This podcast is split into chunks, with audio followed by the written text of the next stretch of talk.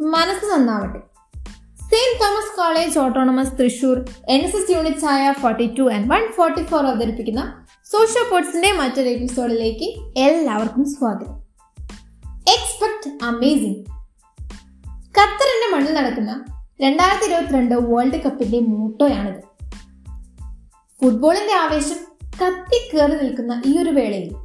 ഫുട്ബോളിനെ പറ്റിയും അതുപോലെ തന്നെ നാല് വർഷത്തിൽ ഒരിക്കൽ മാത്രം നടക്കുന്ന ഫിഫ വേൾഡ് കപ്പിനെ പറ്റിയുമെല്ലാമാണ് ഇന്നത്തെ എപ്പിസോഡിൽ എനിക്ക് നിങ്ങളോട് സംസാരിക്കാനുള്ളത്.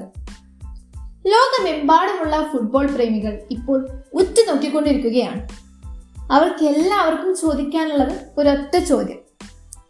ആരാണ് അടുത്ത വിജയികൾ?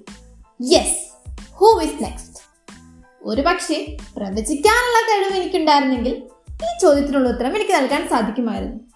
പക്ഷെ അങ്ങനെ ഒരു കഴിവ് എനിക്ക് ഇല്ലാത്തത് കൊണ്ട് തന്നെ താൽക്കാലികമായി I don't have an answer for this question so let's move on to the topic ലോകത്തിൽ ഏറ്റവും കൂടുതൽ ജനപ്രീതിയുള്ള കായിക വിനോദമാണ് കാൽപന്ത് കളി അഥവാ ഫുട്ബോൾ പതിനൊന്ന് പേരടങ്ങുന്ന രണ്ട് ടീമുകൾ തമ്മിലുള്ള മത്സരമാണിത്.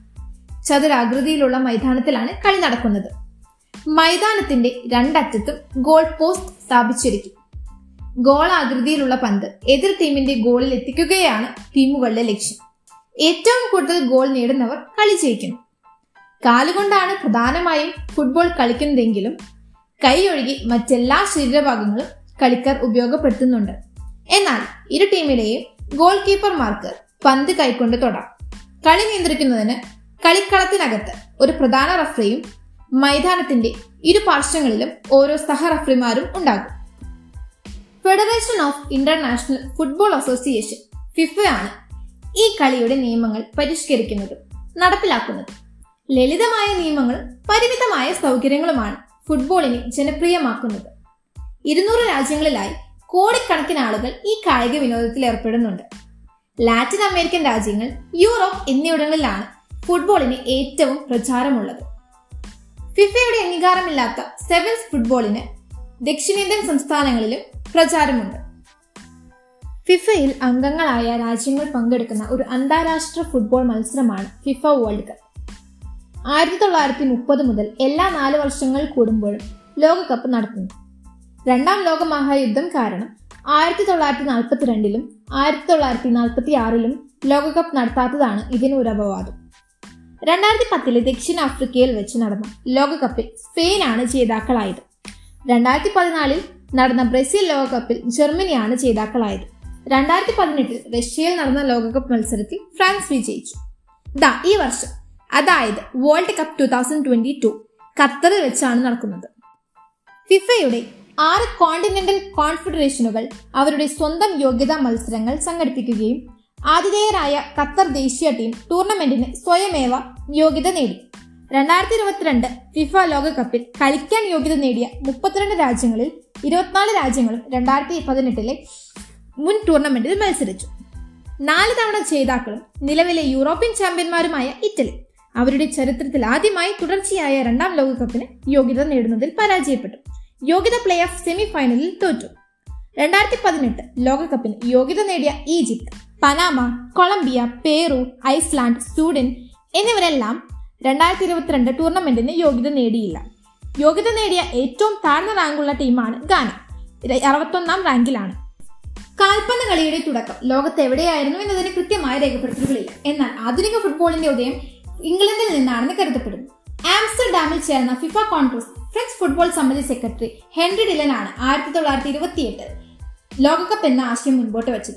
പക്ഷേ യോഗത്തിൽ പങ്കെടുത്ത രാജ്യങ്ങളിൽ ആറിലൊന്നും നിർദ്ദേശത്തെ എതിർത്തു. എന്നാൽ ആയിരത്തി തൊള്ളായിരത്തി ഇരുപത്തി ഒമ്പതിൽ ബാർസലോണയിൽ കൂടിയ ഫിഫ യോഗമാണ് ചരിത്രപരമായ ആ തീരുമാനമെടുത്തത്. ലോക ഫുട്ബോൾ ചരിത്രത്തിൽ ഒരു സ്വർണ അധ്യായമായി ആ തീരുമാനം മാറി. ഒളിമ്പിക്സ് ചാമ്പ്യന്മാരായ ഒറുഗുവായി ആണ് സംഘാടകരായി തിരഞ്ഞെടുത്തത്. ഒറുഗുവായുടെ തലസ്ഥാനമായ മോണ്ടി മോണ്ടിവിഡിയോയിൽ വെച്ചാണ് അന്ന് ഭൂരിഭാഗം ലോകകപ്പ് മത്സരങ്ങൾ നടന്നത്.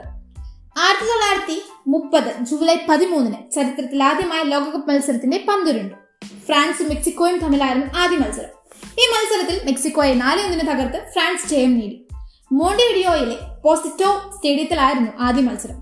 പതിമൂന്ന് ടീമുകളെ ചരിത്രത്തിലെ ആദ്യ ലോകകപ്പിൽ പങ്കെടുത്തുള്ളൂ.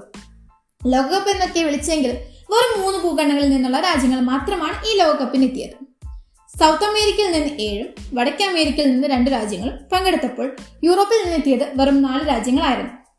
ക്വാളിഫിക്കേഷൻ മാച്ചുകൾ കളിക്കാതെ തന്നെ ടീമുകൾക്ക് മത്സരിക്കാൻ സാധിച്ച ഏക ഫുട്ബോൾ ലോകകപ്പാണ് ആയിരത്തി തൊള്ളായിരത്തി മുപ്പതിലെ ആദ്യ ലോകകപ്പ്.